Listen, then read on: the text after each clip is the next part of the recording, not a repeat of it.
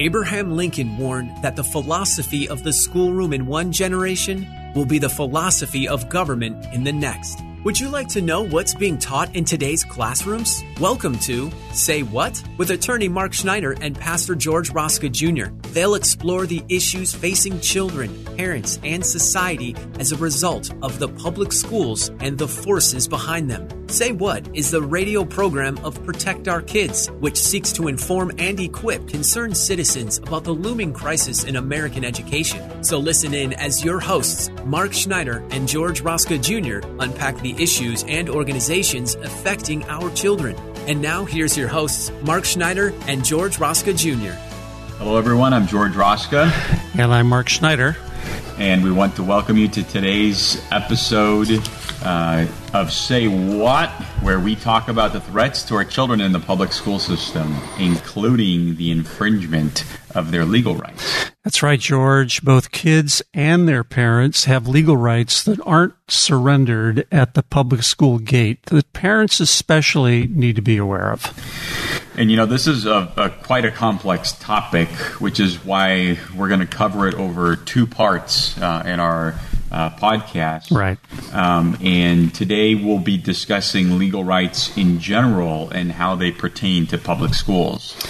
Yeah, before we get too deeply into this, George, we need to give a little disclaimer. We are not offering any specific legal advice to our listeners. If they have um, a legal issue, they need to consult with their own attorney. But uh, hopefully, this is going to be very interesting today. Most definitely, Mark. And this is a place where just, you know, I'm not a lawyer, uh, I'm a parent. And as I was getting, you know, early on, uh, three years ago into all of this, I realized that there are laws, that there are then frameworks, that there are curriculums, that there are ed codes, and that just that was a whole different world for me that I had to get educated in. So, what? Why is this important? Why is it important for parents and to understand not their not only their parental rights, but what rights their children have? Well, let, let me, it's a great question, George, and let me address the answer to that by uh, quoting our former Attorney General under the Trump administration, uh, Attorney General William Barr. And he said this this is, this is a speech he gave a number of weeks ago where he said, This morning I want to take a few moments to talk about what I think is the greatest threat to religious liberty in America today. And that's the increasingly militant and extreme secular progressive climate in our state run educational system. In fact, George, he called our schools secular progressive madrasas. What's a madrasa? A madrasa is a term for a fundamental fundamentalist Islamic school that mm-hmm. the Taliban used to indoctrinate young children in those countries. So strong language, but uh, this is a man who's very well acquainted, obviously, with what's going on in the public schools, and for him to make this kind of a statement, I think points to how critical it is that parents understand their legal rights. I, I completely agree. And, and Mark, yesterday I read an article um, where it quoted Archibald Alexander Hodge, who was the principal of Princeton Seminary back in the late 1800s. I saw that. And man, I was blown away that people back then could see it. They could see it is if you go into this federalization of public school direction this is exactly what you're going to get these madrasas. So, in fact, maybe we can read that quote later on. Yes. Well, he went on to say that this secular, this radical secularism represents a new religion that ironically enjoys the protection of the First Amendment, but none of its prohibitions. So again, a very concerning statement by our former Attorney General. And this leads, George, to the discussion of the nature of rights themselves. So today we're going to be very general. We're just mm-hmm. going to talk about where do rights come from, how do they fit into our legal system, and that next week we're going to get a little bit more specific. And we, but and we talked about a little bit about rights when we talk about sexual rights. So uh, we're going to unpack that a little bit more right now. Indeed, we are. And, and the first and most important thing to understand is that all rights come from God and they are individual nature. We hear a lot about this term social justice, mm-hmm. but rights are really about justice as applied to the individual. And our founders understood this. In the Declaration of Independence, they wrote, We hold these truths to be self evident, that all men are created equal, that they are endowed by their creator with certain unalienable rights. Unalienable means non-transferable. You you can't give them away uh, because you're made in the image of God. You have these things by virtue of being a human being, and among these are life, liberty, uh, and the pursuit of happiness.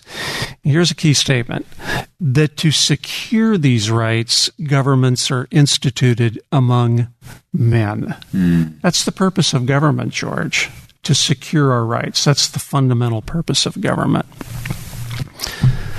So, to protect these individual rights, not establish them, they're already established by God, our founders put in place a very different levels of, of legal protection.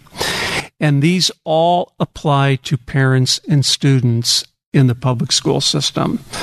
And of course, the first one is the Constitution itself. This wow. was this project was started in 1787. Uh, the constitutional delegation that, that met in uh, Independence Hall and uh, in Philadelphia, and uh, it was finally ratified in 1788, and it is the supreme law of the land and it's proven pretty durable. It's been around for over 240 years. It's in fact it's the oldest living constitution that the world has ever known. Yeah, I was shocked when I was reading uh, just a comparison of American history and revolution versus the French history and revolution. Yeah. And they're on their like 20 something constitution by now. most countries are. Most countries are. And most Western democracies, they have what's called a parliamentary uh, form of government. So, but we, we have a constitution that that is the supreme law of the land. So, th- this is the, our guiding document that controls everything underneath it, including the second way that where we have legal rights, which is through the legislature, mm-hmm. whether the federal or state legislative houses. And those come in the form of statutes. And we, we've all heard of those. And the third key area of legal protections that are offer, offered us come through what is called case law. So you have a dispute with somebody, and uh, what do you do if you can't amicably amicably resolve that dispute? You go to court. And so a judge has to look at the facts and he looks at the law and he applies if he do, if if he or she is doing their job, they will apply the law to the specific facts to resolve what is called a case or a controversy. Mm-hmm. And that's the way our, our common law system works. Uh, we inherited that through England, and it's worked out pretty well for us. So they judges are responsible for interpreting the laws that come down either from the Constitution or from legislatures in the form of statutes and applying them to your particular situation. Now there are there are a couple more areas uh, that we find ourselves uh, more and more having to contend with, and that is regulations. In fact, some people call this the fourth branch of government because there are so many of them. But Congress has empowered federal agencies, and state governments have empowered state agencies to make it easier for people to issue regulations to implement the law. So, like the Department of Education? Exactly. That, exactly. That's right. And finally, you know, some people talk about uh, executive powers. So um, our, our, president is the commander in chief, and uh, insofar as he is responsible for fulfilling that role, he can also issue uh, executive orders, but these can easily be rescinded by the very next president that comes along, and he also is bound by the Constitution. So that's kind of a rough framework of you know how uh, our laws work. And just to give you some examples, uh, our audience examples of constitutional rights in reverse order, because mm-hmm. we're going to get down to the most important one, particularly for parents in the public school system, is the 14th Amendment. um, which says that uh, no state shall deprive any person of life, liberty, or property without due process of, of law, nor deny to any person within its jurisdiction the equal protection of the laws. So we hear these terms due process mm-hmm. and equal protection. Everybody should be treated the same under the law. It doesn't matter what race you are, what your your national origin is, how old you are, what your your net worth is. You should be the justice is blind. Yeah. And this term comes from the 14th Amendment. And the law should be followed according to its process. Judges can't do arbitrary things. There is a process that must be followed. And all that comes through the 14th Amendment.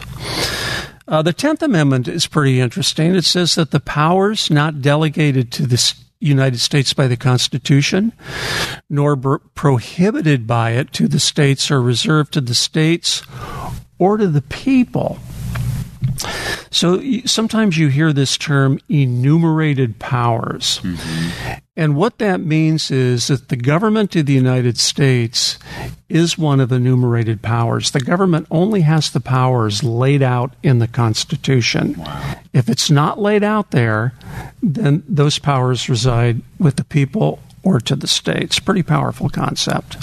I agree. Yeah, that that's um, I, I think that goes to show really how much uh, people individually have a responsibility to be involved civically because everything else is given to us to handle basically. Uh, if you don't pursue your rights you will you will lose them right and then, of course, there's the famous Fourth Amendment, which is the right of the people to be secure in their persons, houses, papers, and effects against unreasonable searches and seizures. And uh, uh, students in school systems sometimes find themselves the victim of unreasonable searches and seizures. So this could apply too. But finally, sort of the crown jewel of our constitutional rights is the First Amendment. And uh, before I read it, kind of a historical footnote. The First Amendment is the first among equals in our Bill of Rights, and our Bill of Rights sort of lay out um, all our constitutional rights. But there was a real debate at the time of the founding as to whether or not a Bill of Rights should be included in the Constitution. And the argument went like this if we include a Bill of Rights, then people are going to automatically think that, well, if it's not in the Bill of Rights, then I don't have this mm. right. If we don't include it, then they automatically assume that they do have those rights because we are a government, after all, of enumerated powers. But um, the founders understood very well, as Lord Acton would later say, power corrupts, and absolute power corrupts absolutely. So they felt that we need to err on the side of caution and include this Bill of Rights. And I'm I'm so happy they did, oh, yes. George. Which brings us to the First Amendment. And this is sort of the crown jewel of our rights and particularly applies to parents and, and kids in the public school system. Here's what it says Congress shall make no law no law, George, uh, respecting an establishment of religion or prohibiting the free exercise thereof, or abridging freedom of speech, of the press, or the right of the people to peaceably assemble or to petition the government for redress of grievances. Wow. And, and I just wanted to say one thing here, Mark. Um, I don't know of another country that has something like this. And I, I come from Romania, and even most uh, countries in Western Europe don't have something like this. This is this is very unique to the United States, and I, I hope that people um, you know, because of all of the other topics we talk about, yeah. how evil America is. I always laugh because people j- just are not aware of what uh, what how well we have it here. It, it, was certainly completely unique at the time of its drafting. There are a few countries that have constitutions. There's the um, uh, human rights declaration from the United right. Nations, but certainly no other nation follows a Bill of Rights to the degree that the United States yep. is. It's truly a treasure. So, uh, those are our cons- fundamental constitutional rights, and, and we have those regardless of what other laws come into being, like statutes, like legislation. And you and I are very well aware of how much elections matter because it's people that make these laws who get voted into the state house. And in California, we've had a number of uh, of laws that we haven't liked very much for kids in our public school system. And statutes, they usually take away. They, they never add to our unalienable rights. So we need to be very, very careful about empowering people to pass laws that are affecting our rights in the school system. Like, you remember uh, SB 48 in 2011? You remember that one, the Fair Education Act? They're all say what kind of moments. Say what, where children were required to learn about the accomplishments of people based solely on their sexual appetites. Our California legislature passed that law. It's a statute. Couple years later, they passed uh, Assembly Bill 1266, this famous bathroom bill that says that kids that identify with the opposite gender can use the locker rooms in accordance with those personal beliefs. Yeah, this is this is why my daughter will never enter into public school property. And finally, these culminated in the famous Assembly Bill 329, otherwise known as the California Healthy Youth Act, which mandated that comprehensive radical sex ed yeah. be taught in, uh, in middle school and high school. But there are some good statutes as well. And a, a good example of that is uh, the Religious Freedom Restoration Act that was passed in 1993, which said that government shall not substantially burden a person's exercise of religion unless that burden is the least restrictive means to further a compelling government interest. Now you might wonder, well, we have a First Amendment. Why did we need Why did we need RFRA? Mm-hmm. Well, because RIF, because the First Amendment has been challenged time after time after time, and our federal government thought that we needed sort of a restatement of the First Amendment to add some more teeth to it, and that's why RFRA came about. Uh, other good statutes are the opt out rules that we have that we're going to talk about, I think, next week uh, that, that, that, parents have to get their kids out of certain uh, curriculums in the, in the public school systems. By the way, parents, the, the powers that be, the California Teachers Associations, Teachers Unions, Planned Parenthood, ACLU, they really want to get rid of these opt outs.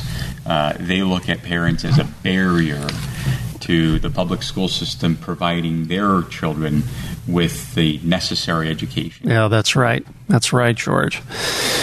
So those are example of constitutional rights, uh, statutes, and then we have case law that we've talked about. How have judges over the years, and particularly the Supreme Court, interpreted these laws to specific cases and controversies? And these go back, of course, to the founding of our country. But some notable ones uh, for our purposes today is are cases like Meyer v. Nebraska you might wonder does the Constitution say that parents have a right to form a family, mm. to marry, to have children, to bring them up? Well, the, interestingly enough, the Constitution does not specifically talk to that issue. So, and it wasn't really even an issue until the early 1900s. People just assumed, why do you need to talk about that? that obviously, that is an unalienable right that God Under the word gave life, us. to me, that, that kind of seems... That kind of covers it. And that's exactly, George, what the justices found. Okay. Um, so, for example, in, in Meyer v. Nebraska, they used the fourth, 14th Amendment uh, to say that it, it protects the right of parents to, quote, establish a home and bring up children and to control the education of their own children. Wow. So it's a seminal case. A hundred years ago. A hundred years ago. 20 years later, we had uh, another interesting case, famous case, West Virginia Board of Education versus Barnette. Also, um, at issue there was the 14th Amendment. And the issue in that particular case was whether students could be forced to salute the flag and give the, the Pledge of Allegiance. Mm-hmm. Now, generally, we think it's a good thing for students to, to have patriotism, patriotism and do that. But should we be able to force them to do that? Well, this is what the court said. The 14th Amendment protects the citizen against the state itself, and boards of education are not accepted. Wow. So people have their rights of conscience and they should not be violated. And that's what this case stood for. In fact, they went on to say, and we've quoted this before on this program if there is any fixed star in our constitutional constellation, it is that no official, high or petty, can prescribe what shall be orthodox, whether in politics or religion or in a school setting. So that that's a very key case. That was 1948, uh, uh, or excuse me, 43. And then in 1968, we had another great, great case for parents and one that they should be aware of, and that's the Tinker case, Tinker versus uh, Des Moines.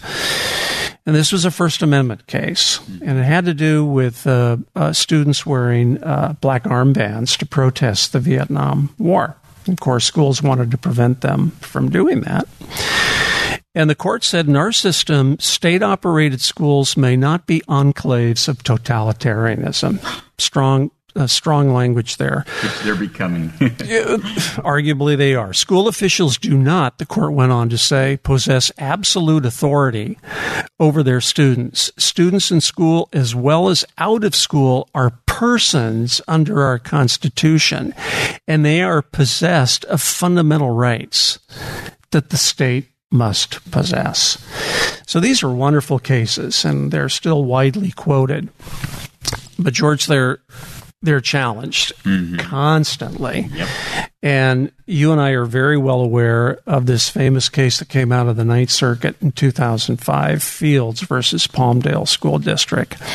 That's kind of an, an affront to the cases that we just read, because this is also a, a 14th Amendment case.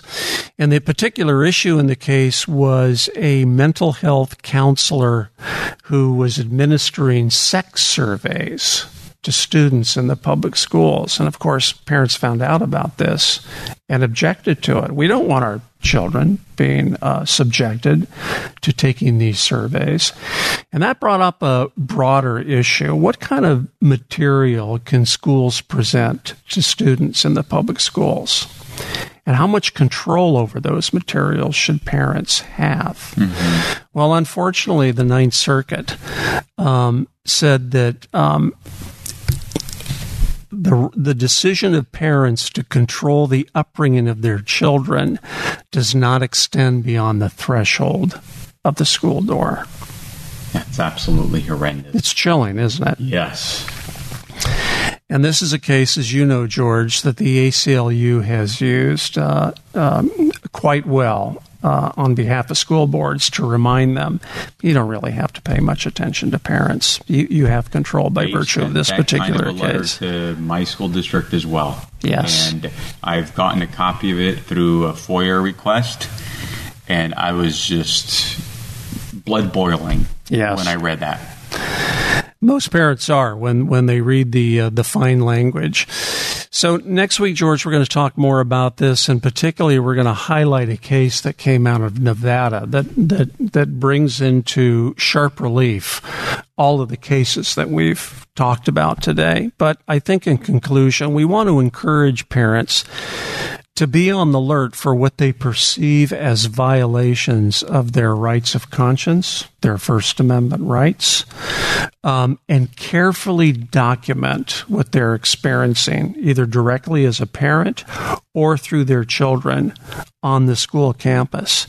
Because there are many public interest law firms that are ready to take those cases, like uh, Pacific Justice Institute. Mm-hmm like Advocates for Faith and Freedom down in San Diego, here in California, and like Alliance Defending Freedom, a wonderful organization.